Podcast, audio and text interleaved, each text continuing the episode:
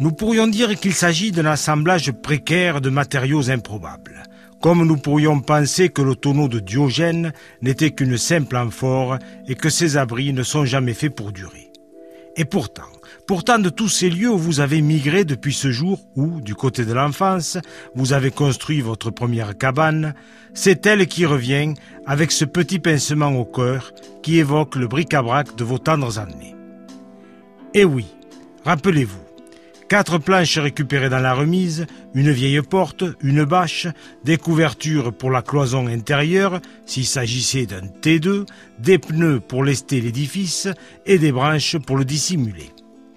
Vous aviez moins de dix ans et vous vouliez déjà vous suffire à vous-même dans cet endroit où l'imagination l'emportait sur le matérialisme, avec cet aménagement de fortune planqué dans les roseaux, près de la rivière, ou, luxe suprême, perché dans les frondaisons du chêne familial.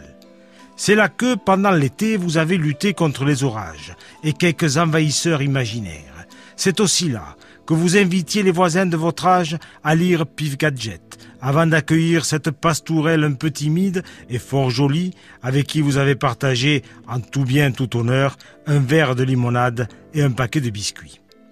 Alors, vous repensez à cette époque et à cette ingéniosité qui faisait de vous le Robinson du village.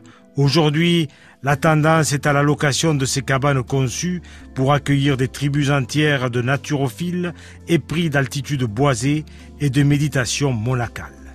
Soupape de décompression très tendance, conçue pour faire oublier, le temps d'un séjour à la campagne, le luxe insupportable des contraintes numériques, la Nintendo, la Wii, l'iPhone, le mail, le texto, le SMS, les 200 chaînes de l'écran plat et cette sonnerie de portable qui vous manque déjà. LOL.